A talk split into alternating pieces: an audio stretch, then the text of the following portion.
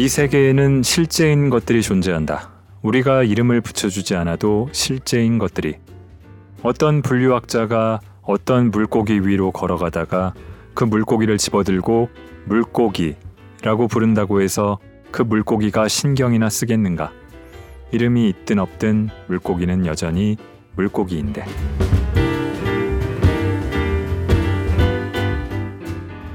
골라드는 뉴스룸, 책 읽는 순간 북적북적입니다. 저는 심영구 기자입니다. 어느새 봄이 훌쩍 달려가고 있습니다. 머지않아 여름이 훅 들어올 것 같아요. 마스크를 하고 있는 게 일상이고 그렇지 않은 게 비일상인 시절입니다. 어쩌다 우리 삶이 이렇게 됐을까 싶기도 하고 곧 끝이 나겠지 싶기도 하고, 삶이란 게 참 하루 이틀, 일주일 정도는 그래도 짐작이 가는데 일 년, 이 년, 십 년 앞은 정말 알 수가 없죠. 옆에 있는 한치 깊이 사람도 제대로 알기 어려우니까요. 여기까지 써놨는데 오월 이일부터 실외 마스크 착용 의무를 해제한다고 하네요. 드디어 맨살로 눈치 보지 않고 봄바람을 맞을 수 있게 됐습니다. 자, 오늘의 책. 저는 읽다가 말다가를 몇 번 반복했습니다. 제가 제법 신뢰하는 분들의 추천을 받아서 어, 괜찮다 해서 이 책을 읽어보다가 아, 이거 읽기 힘든데 싶어서 내려놓고, 다시 또 괜찮다는 얘기에 솔깃해서 읽어보다가 또 말기도 했고, 그러다가 고비를 넘어서니까 쭉 재미있게 읽을 수 있었습니다. 그리고 반전, 반전인 듯 아닌 듯한 반전이 있습니다. 처음부터 뭐든지 술술 넘어가는 게 있으면 그렇지 않은 것들도 있게 마련이죠. 제목도 그렇습니다. 룰루 밀러의 물고기는 존재하지 않는다. 낭독을 허락해준 고음 출판에 감사드립니다. 자, 이 룰루 밀러 작가는 과학 전문 기자입니다. 내셔널 퍼블릭 라디오, 엔 피 알이라는 미국의 대표적인 공영 라디오 방송국에서 오랫동안 일해온 기자인데요. 그는 한 과학자를 알게 되고 그에게 매력을 느끼면서 그의 삶을 추적해갑니다. 그냥 추적만 해서 그가 얼마나 훌륭한 위인인가를 계속해서 발견한다면 그럴 수도 있겠지만 재미는 좀 없었겠죠. 그렇지가 않습니다. 먼저 프롤로그 읽어보겠습니다.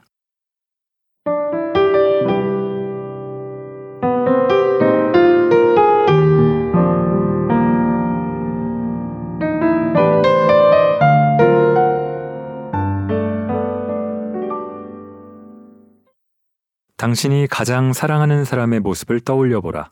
그 사람이 소파에 앉아 시리얼을 먹다가 불현듯 어떤 생각에 완전히 사로잡혀서 그것에 대해 흥분해서 이야기하는 모습을. 이를테면 사람들이 이메일 마지막에 겨우 키보드 네 번 더 누르는 수고를 안 하려고 머릿글자 하나만으로 서명하는 것이 얼마나 자기를 짜증나게 하는지 모른다며 분통을 터뜨리는 모습. 혼돈이 그 사람을 집어삼킬 것이다. 혼돈은 부러져 떨어진 나뭇가지나 질주하는 자동차, 총알 하나를 거느리고 밖에서 치고 들어가 그를 으스러뜨릴 수도 있고, 아니면 반란을 일으키는 그 사람의 몸속 세포들과 함께 안에서 박차고 나와 그를 해체해버릴 수도 있다. 혼돈은 당신의 화초를 썩어 물러지게 하고 당신의 개를 죽이고 당신의 자전거를 녹슬게 할 것이다. 당신의 가장 소중한 기억을 부식시키고 가장 좋아하는 도시를 무너뜨리고 당신이 간신히 쌓아올린 모든 성스러운 장소를 폐허로 만들 것이다. 혼돈은 그런 일이 일어난다면 이라는 가정의 문제가 아니라 언제 일어나는가 하는 시기의 문제다. 이 세계에서 확실한 단 하나이며 우리 모두를 지배하는 주인이다. 과학자인 나의 아버지는 일찍이 내게 열역학 제이 법칙은 절대 벗어날 수 없다고 가르쳤다. 엔트로피는 증가하기만 할 뿐 우리가 무슨 짓을 해도 절대 줄어드는 일은 없다고 말이다. 똑똑한 인간은 이 진리를 받아들인다. 똑똑한 인간은 이 진리에 맞서 싸우려 하지 않는다. 그러나 천구백육년 어느 봄날, 팔자 수염을 기른 어느 키 큰 미국인이 감히 우리의 주인에게 도전장을 내밀었다. 그의 이름은 데이비드 스타 조던. 여러 방면에서 혼돈과 싸우는 것은 그의 본업이기도 했다. 그는 거대한 생명의 나무의 형태를 밝혀냄으로써 지구의 혼돈에 질서를 부여하는 일을 하는 과학자, 더 정확히 말하면 분류학자였다. 그리고 생명의 나무가 완성되면 모든 동식물이 서로 어떻게 연결되는지 밝혀질 거라고 했다. 그의 전문 분야는 어류로 그는 새로운 종을 찾아 전 지구를 항해하며 시간을 보냈다. 아울러 그 새로운 종들이 자연에 숨겨진 청사진에 관해 더 많은 걸 알려주는 실마리가 되어주기를 바랐다. 조던은 수년, 수십 년에 걸쳐 지치지 않고 일했고 그 결과 당대 인류에게 알려진 어류 중 오분의 일이 모두 그와 그의 동료들이 발견한 것이었다. 그는 새로운 종들을 수천 종 낚아올렸고 각각의 종마다 이름을 지어주었으며 그 이름을 반짝이는 주석 꼬리표에 펀치로 새기고 에탄올이 담긴 유리단지에 표본과 함께 이름표를 넣었다. 그렇게 자신이 발견한 어류 표본들을 높이, 더 높이 쌓아갔다. 천구백육 년 어느 봄날 아침, 난데없이 닥친 지진으로 그가 수집한 반짝이는 표본들이 바닥에 내동댕이 쳐지기 전까지는 수백 개의 유리단지가 바닥에 떨어져 박살이 났고 그의 어류 표본들이 깨진 유리와 넘어진 선반들에 의해 절단되었다. 그러나 뭐니뭐니 해도 최악의 피해를 입은 건 이름들이었다. 조심스럽게 유리단지에 넣어둔 주석 이름표들이 온 바닥에 아무렇게나 나뒹굴고 있었다. 창세기가 거꾸로 펼쳐진 끔찍한 지진 속에서 그가 꼼꼼하게 이름 붙인 물고기 수천 마리가 다시 수북이 쌓인 미지의 존재들로 되돌아갔다. 그런데 이 코수염을 기른 과학자는 평생의 노고가 자기 발치에서 내장을 쏟아내는 파괴의 잔해 한가운데서 이상한 짓을 했다. 그는 포기하거나 절망하지 않았다. 그 지진이 전하는 명백한 메시지, 즉 혼돈이 지배하는 이 세계에서 질서를 세우려는 모든 시도는 결국 실패할 운명이라는 메시지에 그는 귀 기울이지 않았다. 대신 소매를 걷어붙이고 허둥지둥 뭔가를 찾기 시작했다. 그리고 이 세상에 하고 많은 무기 중에서 바늘 하나를 찾아들었다. 그는 엄지와 검지로 바늘을 잡고는 바늘 귀에 실 한 올을 꿰더니 그 파괴의 잔해에서 그나마 정체를 알아볼 수 있는 물고기 하나를 겨냥했다. 그러고는 한 번의 유연한 동작으로 바늘을 물고기의 목살에 찔러 넣어 이름표를 꿰매 붙였다. 폐허에서 구해낼 수 있는 모든 물고기에 이 작은 동작을 반복했다. 이제는 절대 이름표를 유리단지 안에 어정쩡하게 넣어두는 일은 없을 것이다. 대신 각자의 이름을 바로 그 물고기의 피부에 꿰매 붙였다. 목에, 꼬리에, 눈알에 꿰매 붙인 이름들. 이 작은 혁신은 도전적인 소망을 담고 있었다. 이제 그의 작업은 혼돈의 맹공 앞에서도 안전하게 보호받을 것이라는, 다음번 혼돈에 공격되는 그의 질서가 흔들림 없이 우뚝 서 있을 거라는 도전적인 소망.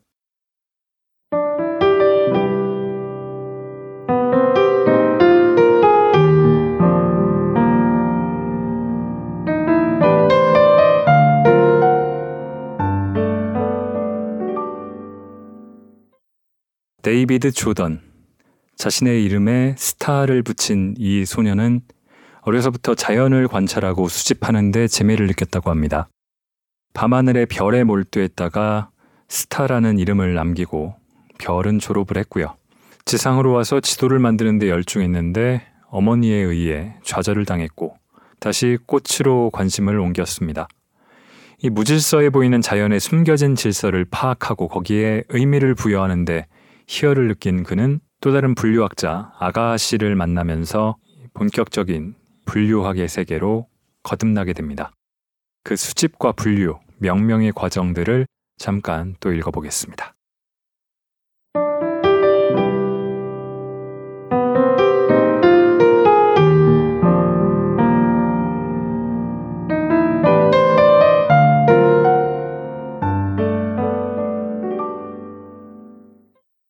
아가씨에게 수집을 진지하게 해보라는 축복과 지지를 받은 데이비드는 페니키스 섬을 떠나 물이 있는 곳을 목표로 삼았다.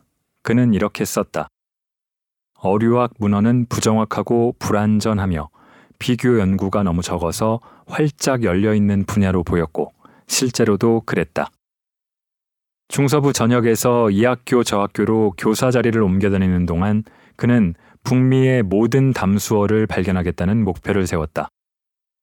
그들은 무리로, 강으로, 호수로 나가 다양한 표본들을 낚아올렸다. 수염이 있는 것도 있고 송곳니가 있는 것도 있었으며 대부분은 연못에 떠있는 녹색 조류들과 피클을 섞어놓은 듯한 냄새가 났다. 그들은 차츰 분류학 연구 논문을 출판하기 시작해 종들 사이의 새로운 관계를 밝혀내는 한편 쓸데없이 중복되는 분류, 예컨대 데이비드의 주장에 따르면 메기의 한 종인 익타루러스 풍타투스는 스물여덟 번이나 새로운 종으로 소개되었다. 쓸데없이 중복되는 분류는 정리했다. 시간이 지나면서 정부에도 이 서부의 더벅머리 물고기 중독자의 존재가 알려졌다. 그들은 데이비드에게 일종의 용병으로 일해달라고 부탁했고 여름 휴가 동안 그를 파견해 미국에 남아있는 미지의 어류들을 밝혀내게 했다. 그는 텍사스로, 미시시피로, 아이오와로, 조지아로, 테네시로 갔다. 모두 새로운 어류 종들을 찾아내 미국이 그것들을 발견했다는 깃발을 꽂기 위함이었다. 천팔백팔십 년에는 태평양 연안에 사는 어류 종들의 목록을 만드는 임무를 맡고 파견되었다. 데이비드는 파도 사이에서 끌어올린 기름기 반질반질한 보물들에 감탄했다. 무게가 이백칠십 킬로그램에 육박하는 펄쩍펄쩍 뛰는 거대한 참치와 기다란 리본 같은 가슴 지느러미가 있는 날개 다랑어, 잠자리처럼 날개를 파닥거리며 이백 미터가 넘는 거리를 날아간 캘리포니아 날치에 관해서도 썼다. 데이비드와 찰리는 천천히 매일 조금씩 이동하며 그 물고기들, 아직 정체가 밝혀지지 않은 존재들을 찾아 나섰다. 과학적 기록에는 이름이나 흔적이 남아있지 않은 물고기들이었다. 빛을 발하는 점들이 있는 샛비늘 치과의 작은 물고기 하나가 폭풍이 불 때 깊은 곳에서 솟아올랐다. 어느 날개 다랑어의 뱃속에서는 민대구 한 마리가 발견됐고 이 민대구의 뱃속에서는 무지갯빛 비늘을 지닌 작은 물고기 하나가 발견됐다. 화사한 진홍색 바탕에 노란 줄무늬가 있는 물고기에게 그들은 스페인 국기라는 별명을 붙여주었다. 그런데 데이비드가 아무리 어류에 집중하려 노력해도 그의 눈은 계속 식물 쪽으로 향했다. 지나는 길에 보이는 나무들의 학명을 쿠프레수스 마크로카르파, 피누스 라디에타 하는 식으로 하나하나 언급하고 싶은 유혹을 뿌리칠 수가 없었다. 게다가 눈에 보이는 거의 모든 생물에 등급을 매기는 집착도 생겨났다. 이를테면 율라칸, 캔들피쉬는 모든 물고기 중 가장 맛있는 물고기이고 은단풍나무는 이 등급 그늘나무라고 했다. 또 먹장어는 점액으로 덮여있고 생명을 유지하는 방식이 같은 강에 속한 물고기 중 최악이라 나쁜 버릇이 있는 해적이라 불렀다. 늘 자신의 선지자로 모시던 루이 아가씨의 제자답게 데이비드는 자신이 관찰하는 생물에게서 도덕적 교훈을 찾으려 했다. 아가씨의 흐릿한 퇴화 개념에 다윈의 진화론을 함께 버무린 것을 가지고 한 걸음 더 나아갔다. 그는 미끌미끌한 먹장어를 나태함이나 기생충 같은 나쁜 버릇이 한 종을 퇴보 또는 타락시키거나 더 나쁜 쪽으로 변화시킬 수 있다는 증거로 보았다. 한 과학 논문에서 그는 한 자리에 뿌리를 내리고 주머니 모양의 몸으로 여과 섭식을 하는 멍게가 한때는 더 고등한 물고기였지만 게으름, 무활동과 의존성이 더해진 결과 현재와 같은 형태로 강등된 것이라는 의견을 냈다. 그러한 세태를 초래하는 정확한 메커니즘은 알지 못했지만 데이비드에게 멍게는 명백한 경고이자 게으름에 대한 교훈담이고 말 그대로 멍청하기 짝이 없는 주머니였다. 데이비드는 노련한 낚시꾼들이 먹이를 잡는 방법을 연구했다.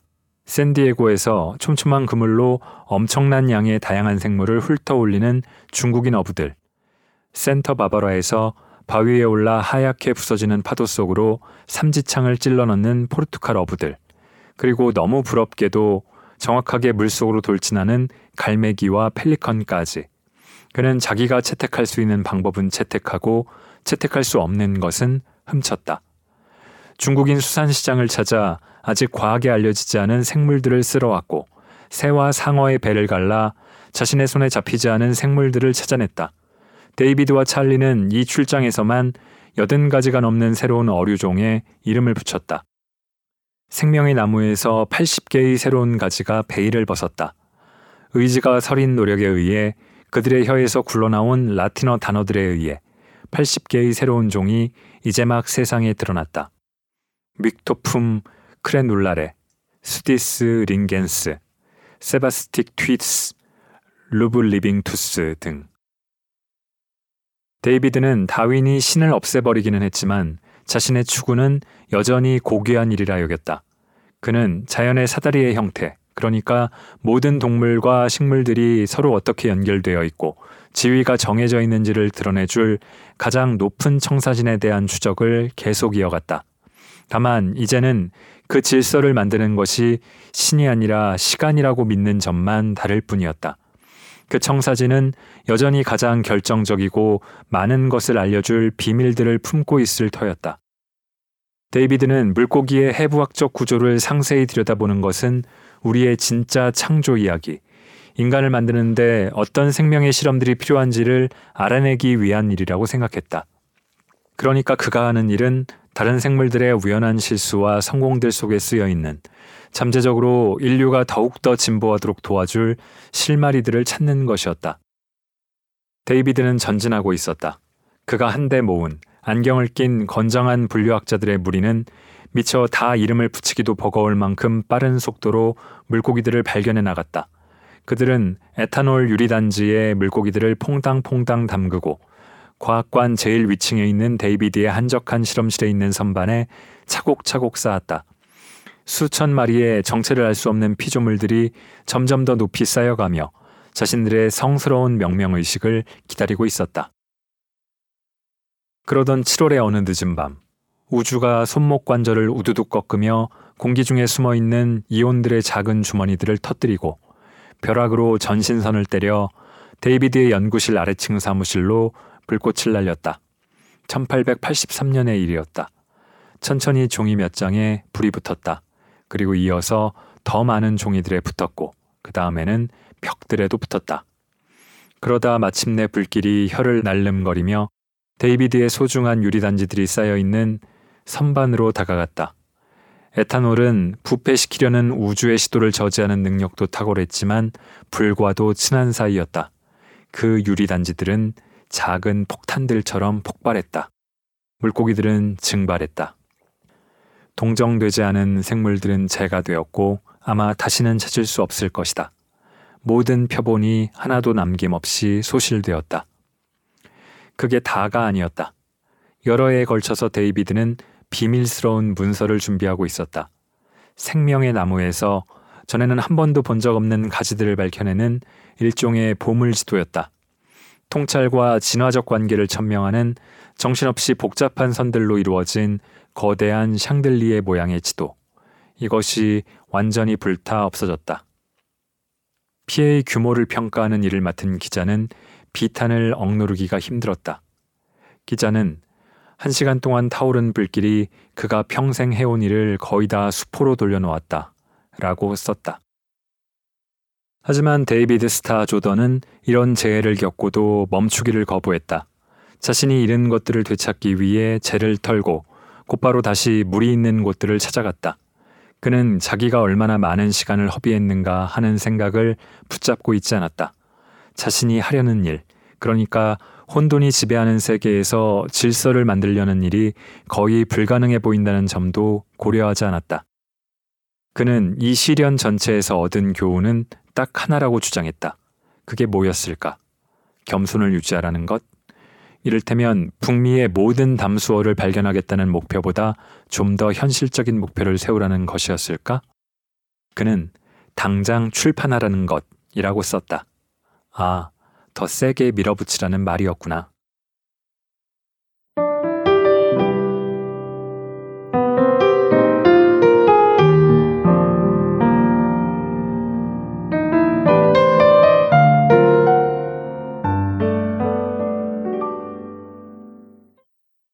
자, 그렇게 쌓아 올려간 업적, 스탠포드 대학이라는 미국 유수의 지금도 확고한 명성을 자랑하는 세계적인 대학의 학장으로 젊은 나이에 취임하던 그의 연구 성과물이 한번 날아가는 순간이 있었지만 또다시 엉망진창으로 박살나는 순간이 찾아옵니다. 천구백육 년 샌프란시스코 대지진. 저는 생각해보니까 그로부터 백십사 년이 지난 뒤에 샌프란시스코를 가봤는데 그때도 여전히 여러 사적들의 그 지진으로 인한 영향들이 거론되고 있을 정도로 큰 지진이었더라고요. 그 대목을 읽겠습니다.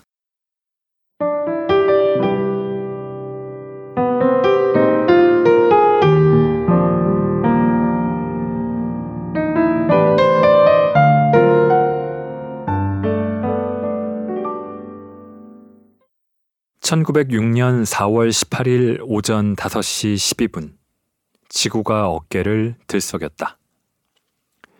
일 분도 안 되는 사이에 산들이 아무도 가늠할 수 없는 깊이로 갈라져 열렸다가 마치 아무 일도 없었다는 듯 다시 닫혔다.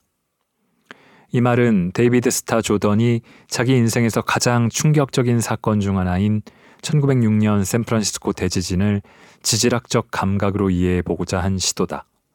지진의 강도는 리히터 규모 칠 점 구로 추정된다.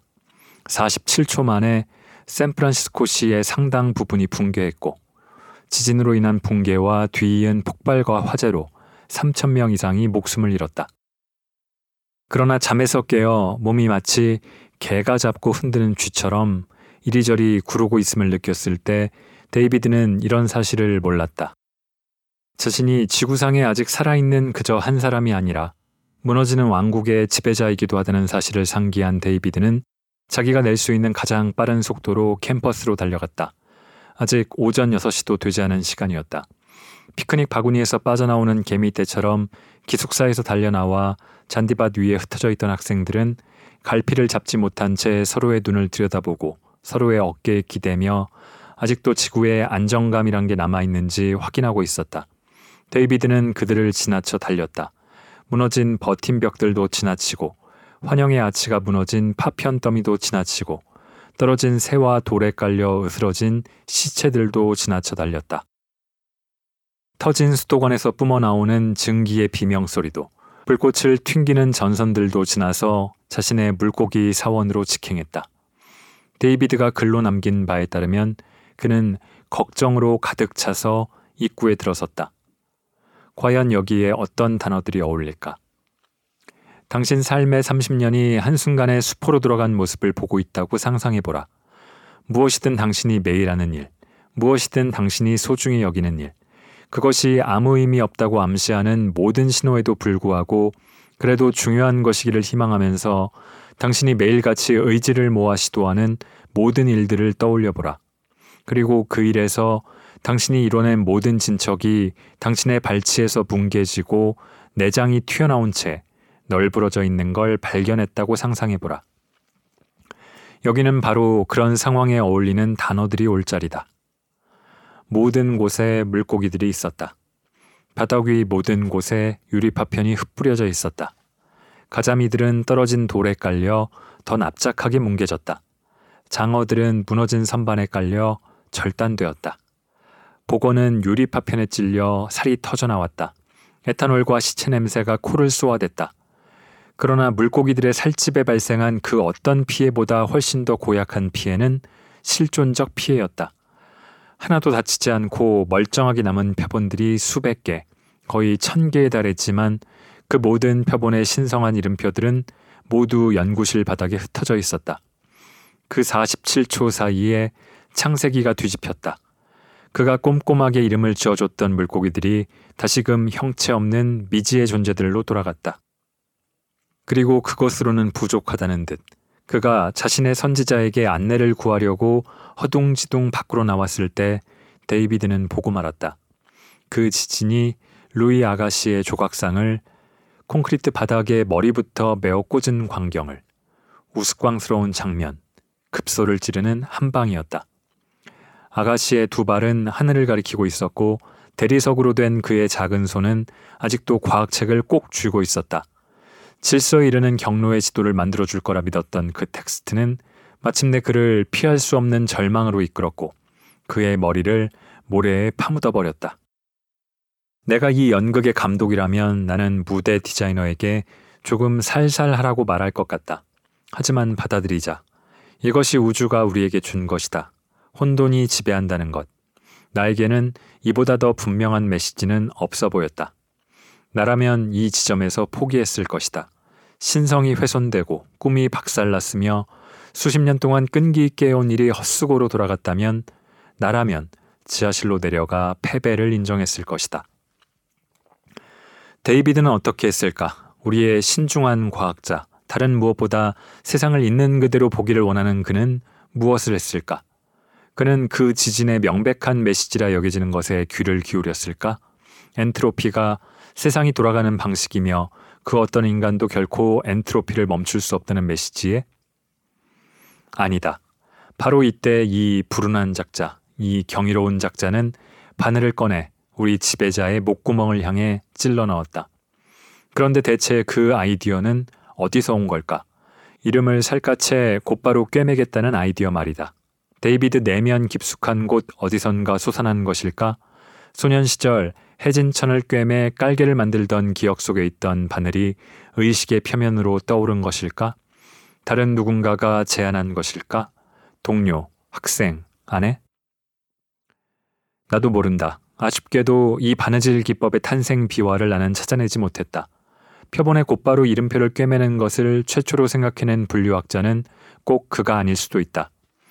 우리가 알 수 있는 것은 그가 자신의 표본 컬렉션에 일어난 절차상의 변화를 감독한 장본인이라는 것, 그리고 그가 도움을 요청한 서류들의 흔적에서 자기 물고기들에게 질서를 되찾으려 한 그의 필사적인 노력이 분명히 보인다는 것뿐이다.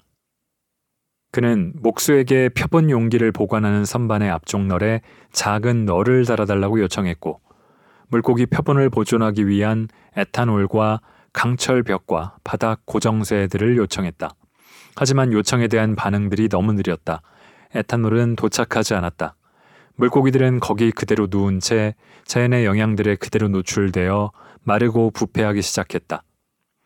결국 데이비드는 자기 사람들에게, 질서의 사명을 함께 나누는 자신의 제자들에게 도움을 구했다. 다른 방법은 아무것도 생각해낼 수가 없었기에 그들에게 호수로 무장하라는 지시를 내렸다. 바닥에 널브러져 있는 파괴의 잔해들은 스나이더 교수와 스타크스 교수가 낮이나 밤이나 호수로 물을 뿌린 덕분에 젖은 상태를 유지했다. 내가 읽은 가장 아름다운 문장 중 하나인 이 문장은 아름다운 문장을 발견할 가능성이 무척 낮은 출처에서 가져온 것이다.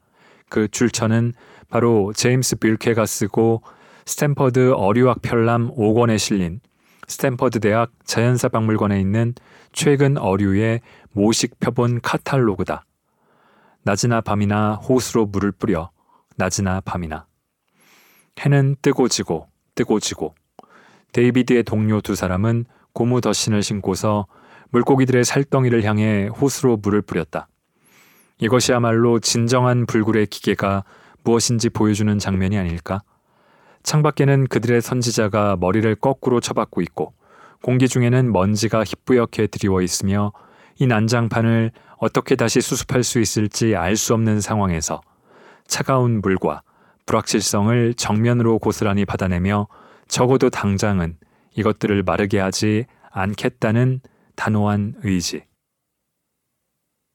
데이비드는 걱정하는 학부모들과 정신적 충격을 받은 학생들, 간담이 서늘해진 대학 회계사들을 달래느라 뛰어다녔고 그러는 내내 머나먼 곳에 있는 동료들에게까지 에탄올을 보내달라는 황급한 메시지를 보냈다. 낮이나 밤이나. 그는 학생들에게 잔디밭에 나와 자도 된다고 허락했다. 많은 학생들이 이제 벽을, 주거시설을 두려워하게 되었기 때문이다. 낮이나 밤이나. 친구들과 동료들이 땅속에 묻혔다. 먼지에서 먼지로. 먼지는 임시 휴전에 들어간 듯 일시적으로 가라앉는 것 같더니 다시 소용돌이를 일으키며 떠올라 진드기와 푸트레신과 세균들을 품고 데이비드의 연구실 창들을 통해 안으로 몰려들어 되돌릴 수 없는 부패의 과정을 개시하겠다고 위협을 가해왔다. 사람들은 물을 뿌리고 뿌리고 또 뿌렸다. 이토록 억눌리지 않는 불굴의 끈기는 어쩌면 아름다운 것인지도 모른다. 따지고 보면 그건 미친 짓이 아닌지도 모른다. 어쩌면 그건 선에 대한 믿음을 별들에는 존재하지 않지만 지구에서 함께 살아가는 인류의 가슴 속에는 존재하는 따뜻함에 대한 믿음을 조용히 실행에 옮기는 일인지도 모른다. 어쩌면 그것은 신뢰 비슷한 무엇인지도 모른다. 이 차가운 물이 흩뿌려지는 빛 속에서 사십팔 시간 이상 틀어놓은 수도꼭지는 누가 봐도 위풍당당해 보였다.